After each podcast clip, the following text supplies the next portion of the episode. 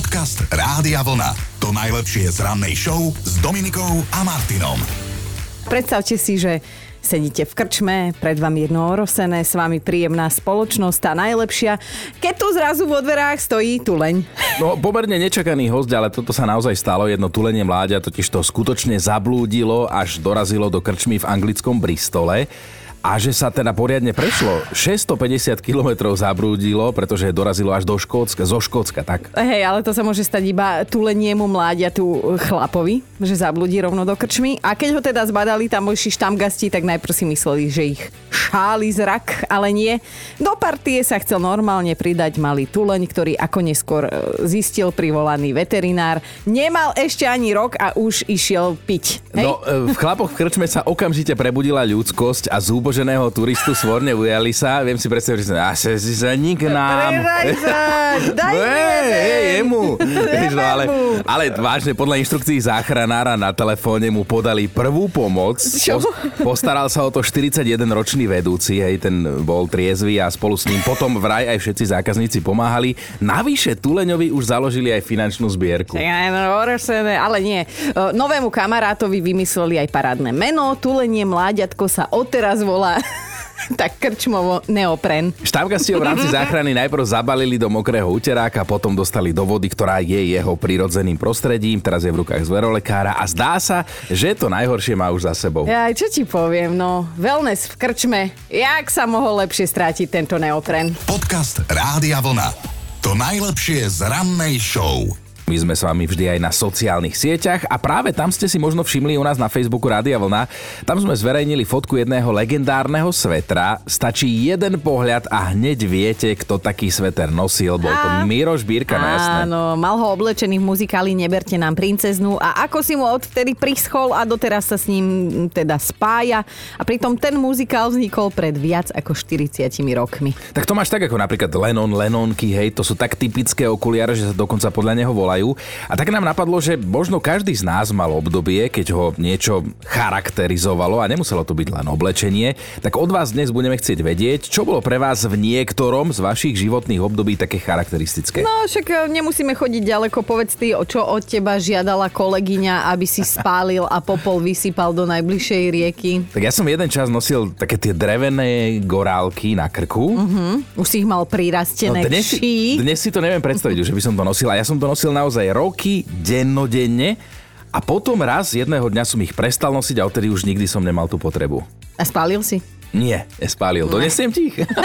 Dones. Peru boli časy, keď túto chino nosil na krku také ohavné drevené korálky a všetci ho už naozaj prosili, že aby si ich dal dole, že už to aj zle vyzerá, ale o nie.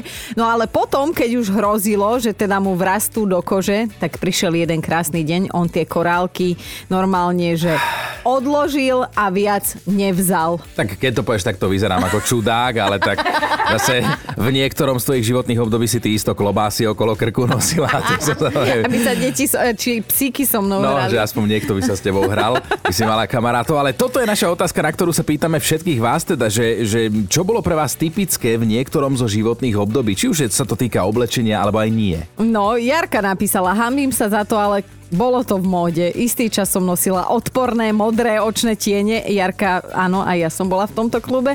Vyzerala som, ako keby ma niekto udrel sprava aj zľava a každý deň znova.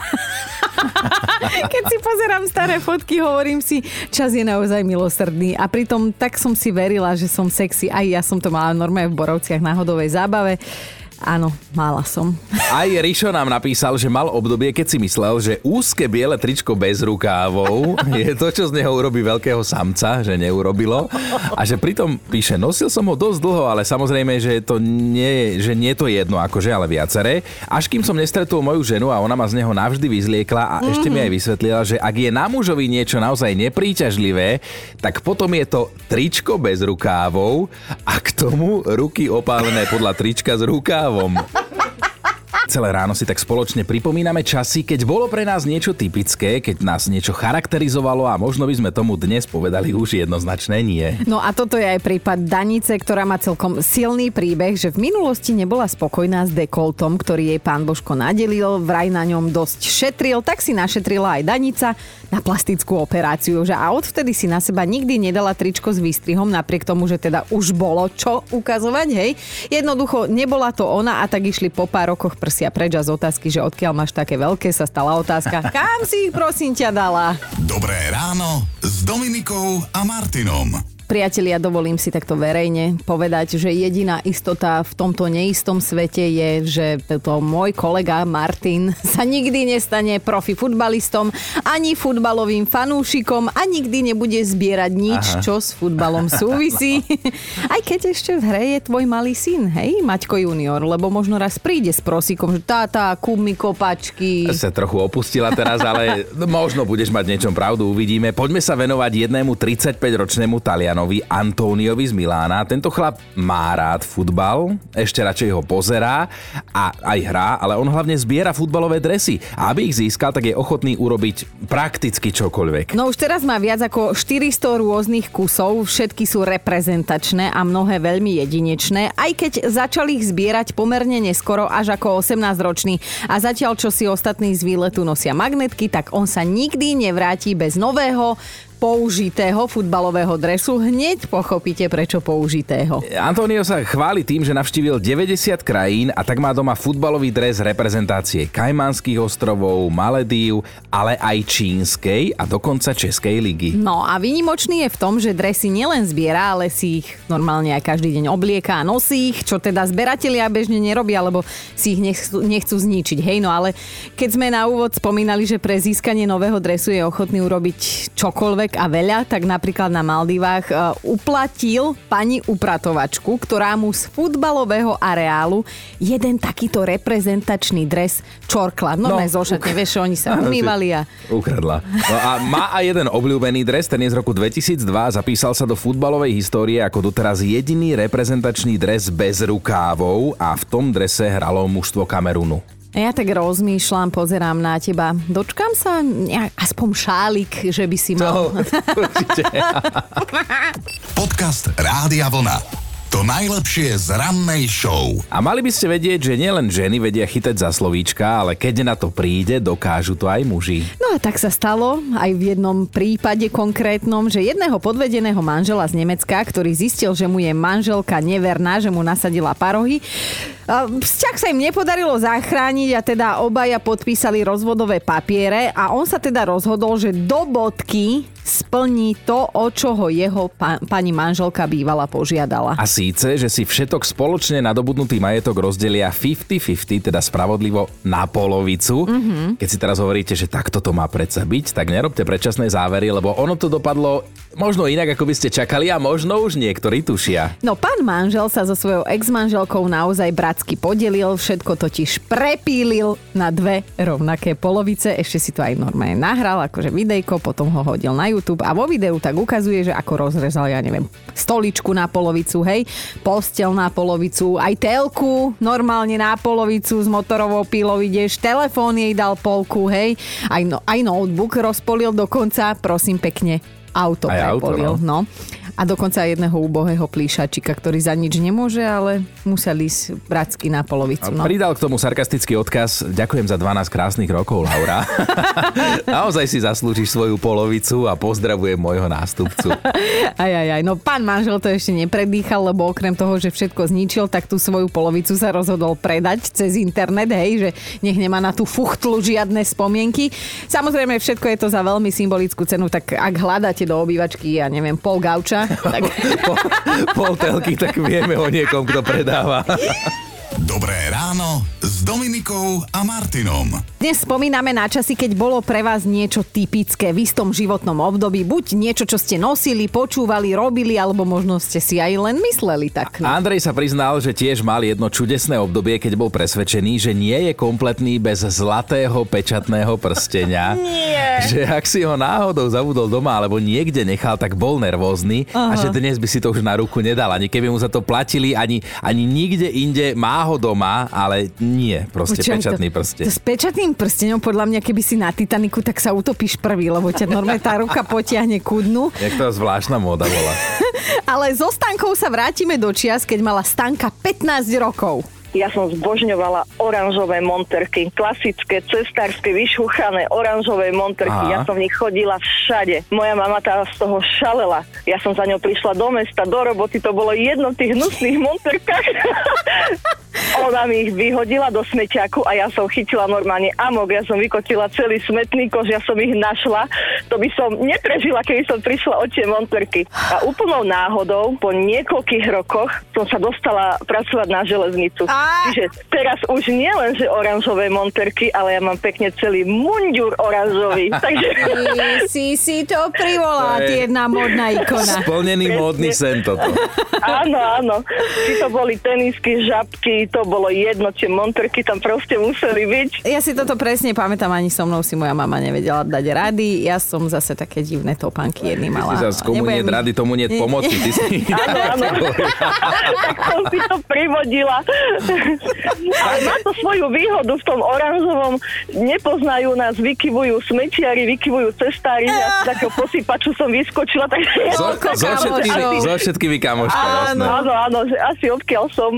Podcast Rádia Vlna. To najlepšie z rannej show. Rozhodne by ste mali vedieť aj to, čo sa stane s ponožkami, ktoré počas základnej vojenskej služby nosili norskí vojaci, ale teda služba vlasti sa im skončila. Čo s ponožkami? Ak si myslíte, že poputujú do koša alebo na charitu, tak sa mýlite. Vojaci a vojačky ich musia povinne vrátiť, aby ich mohli použiť potom ďalší. A toto nie je, že eh, nechutný vtip, ale nielen ponožky, ešte aj spodnú bielizeň. Normálne, že ženy vrátane podprseniek to musia vrátiť či- vlasti, hej. Skrátka, odkročíš si tú povinnú vojenčinu, domov prídeš nahý, bosý, e, rozbitý.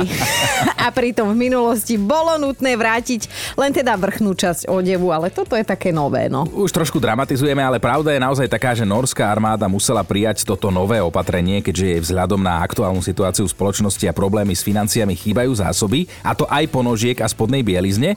A dokonca hlásia aj nedostatok topánok najmenšej a najväčšej veľkosti. Ja by som strašne vedela, že keby tam rada videla tie ksichty, keď prídem, vieš, že už som vykonala tú vojenskú službu a prídem im vrátiť tie padáky a poviem im, že no skúste túto podprsenku ešte niekomu ponúknuť. Dobré ráno s Dominikou a Martinom. Čo obdobie, to iný životný štýl, aj štýl ako celkovo. Asi tak by sme to mohli zjednodušene dnes povedať, lebo dnes sa s vami bavíme, že čo bolo pre vás v konkrétnom období vášho života také typické, hej? Vďaka čomu iní vedeli, že toto ste vy. Dagmar, čo nám k tomu povieš ty? Mala som určite také obdobie, že sa mi páčila, alebo ma tak nejako lákala tá orechová šupa, lebo ona farbila. Mm-hmm. Kreslila som s tým po ceste, natierala som si s tým pery, mala som ich, ich krásne hnedé mm-hmm. a bavilo ma mať hnedé prsty. Ty si veľmi čudná. Ja som inak tuto na ňa, tak som ho pozorovala a jemu iba oči vystupovali. Áno, je to také zvláštne, ale viete, vtedy neboli otiene rúžov na pery, Tak si si vyrobila. Takže toto to istilo a ešte som mala, možno, že je to také zvláštne, keďže som chcela mať krásne zuby, tak ja som si ich natierala lakom na nechty. Perlečovým? Nebolo to nič moc, lebo som musela mať dlhšie otvorené ústa, Takže ti vyschlo. áno, aby to vyschlo, ale keďže sa ústa musia zavrieť, ja som nečakala ten efekt, že sa to začne tak šúlkať. Čo si čakala, Dagmar? Čo si čakala? No perleťové zuby čakala. ale aké boli krásne, síce len chvíľku, ale boli. Som rada, že si sa dožila takéhoto krásneho veku, Áno, po tom, čo si skúšala. Zostávam pri tom, čo, si po, čo som povedal, si veľmi čudná. Áno, áno, každý sme mali niečo a ja som si prešla týmto, proste ma to bavilo a ten úsmev stal za to. Krásny deň ti želáme, Dagmar. Ahoj. Aj vám Ahoj. prajem krásny dní, ahojte. Podcast Rádia Vlna. To najlepšie z rannej show. Tuto Chino nosil na krku drevené korálky, Meky Žbírka nosil ikonický pásikavý pulover, Pali Habera zasa o dve čísla menšie rifľové kraťasy, hej, to si pamätáme. Ja som jedno obdobie bola vždy od niečoho zakickaná, mala som kruhy pod očami, hovorí sa tomu aj mama. A takto by sme vedeli pokračovať hodiny a hodiny, lebo dnes od vás zistujeme, že čo pre vás bolo v niektorom vašom životnom období také, že typické. Ivana sa nám priznáva, že má za sebou také obdobie, keď nosila ofinu, obmienala to. Sama píše, že najprv bola ostrihaná podľa hrnca, potom emo ofina, ktorá jej prekrývala oči, neskôr si ju točila do vlnky. Že tie časy sú podľa nej našťastie preč a ako píše, už nenávratne preč. Ivanka, nehambi sa, všetci sme mali aspoň raz v živote na hlave niečo, čo vyzeralo všeliako, len nie ako pekný účes. Ty máš taký aj teraz. To- Vieš čo? Ty máš dnes narodeniny, takže dnes si krásna, očarujúca, úžasná. Jeden deň v roku môžeš byť dobré. Ale pozerám, že Bráňo sa nám ozval cez WhatsApp. Píše, mal som obdobie, keď som si vyberal len blondíny. S niektorými som počítal na dlhší čas, iné som si nechal na chvíľu. Ani neviem prečo, asi som sa cítil ako frajer, lebo to boli časy, keď blondínkam išla karta. Samozrejme, že potom za ženu som si zobral prirodzenú brunetu. Dobré ráno s Dominikou a Martinom. Máme top 5 vecí, ktoré boli pre vás typické v istom životnom období. Bod číslo 5. Jano sa priznal, že on nemal Boha pri sebe. Hneď niekoľko životných období nevedel, čo so sebou. Že na Gimply bol u kaderníčky každé dva týždne, lebo nezniesol vlasy dlhšie ako 1 cm. No a pár rokov na to mal zasa vlasy popás, lebo punk, rock, metal obdobie je také, že no takto vyzeráš. Štvorka Ivana si kedysi potrpela na zlaté šperky, naozaj bola schopná dať si hodinky a 10 zlatých náramkov až po lakeť a okolo krku ešte reťaz hrubú tenkú hociaku 10 kilovú a že, že potom išla po pešej zóne ako pávica, ako sa blíšťala. Ideme na trojku. Martin nosil jeden čas náušnicu a keď ho toto pekelné obdobie rebelstva prešlo, 6 rokov mu nechcela zarastať diera a dodnes tam má takú malú veľkú bodku na uchu. Dvojka je Iveta, ktorá mala také 20-ročné obdobie, že nenosila sukne, lebo mala vyhranený názor na svoje nohy. Potom sa zoznámila s manželom a ten jej povedal, že má najkrajšie nohy na svete. Tak pozor, Ivetka už nosí aj minisukne. Wow, ale tak za toto môže láska. Ideme na jednotku. Janka si vraj na vysokej škole dávala falošný piercing do nosa. Toto, Čože? no toto počúvaj, taký, taký okrúhly, to sa len taká bodečka, vieš, dávala. A že ona si teda myslela, že aká je šupa a štýlová a tak. Až kým na jednej prednáške profesor nenápadne nepoznamenal, že piercingy kdekoľvek na tele nosia len osoby s duševnou poruchou. Počúvajte Dobré ráno s Dominikou a Martinom každý pracovný deň už od 5.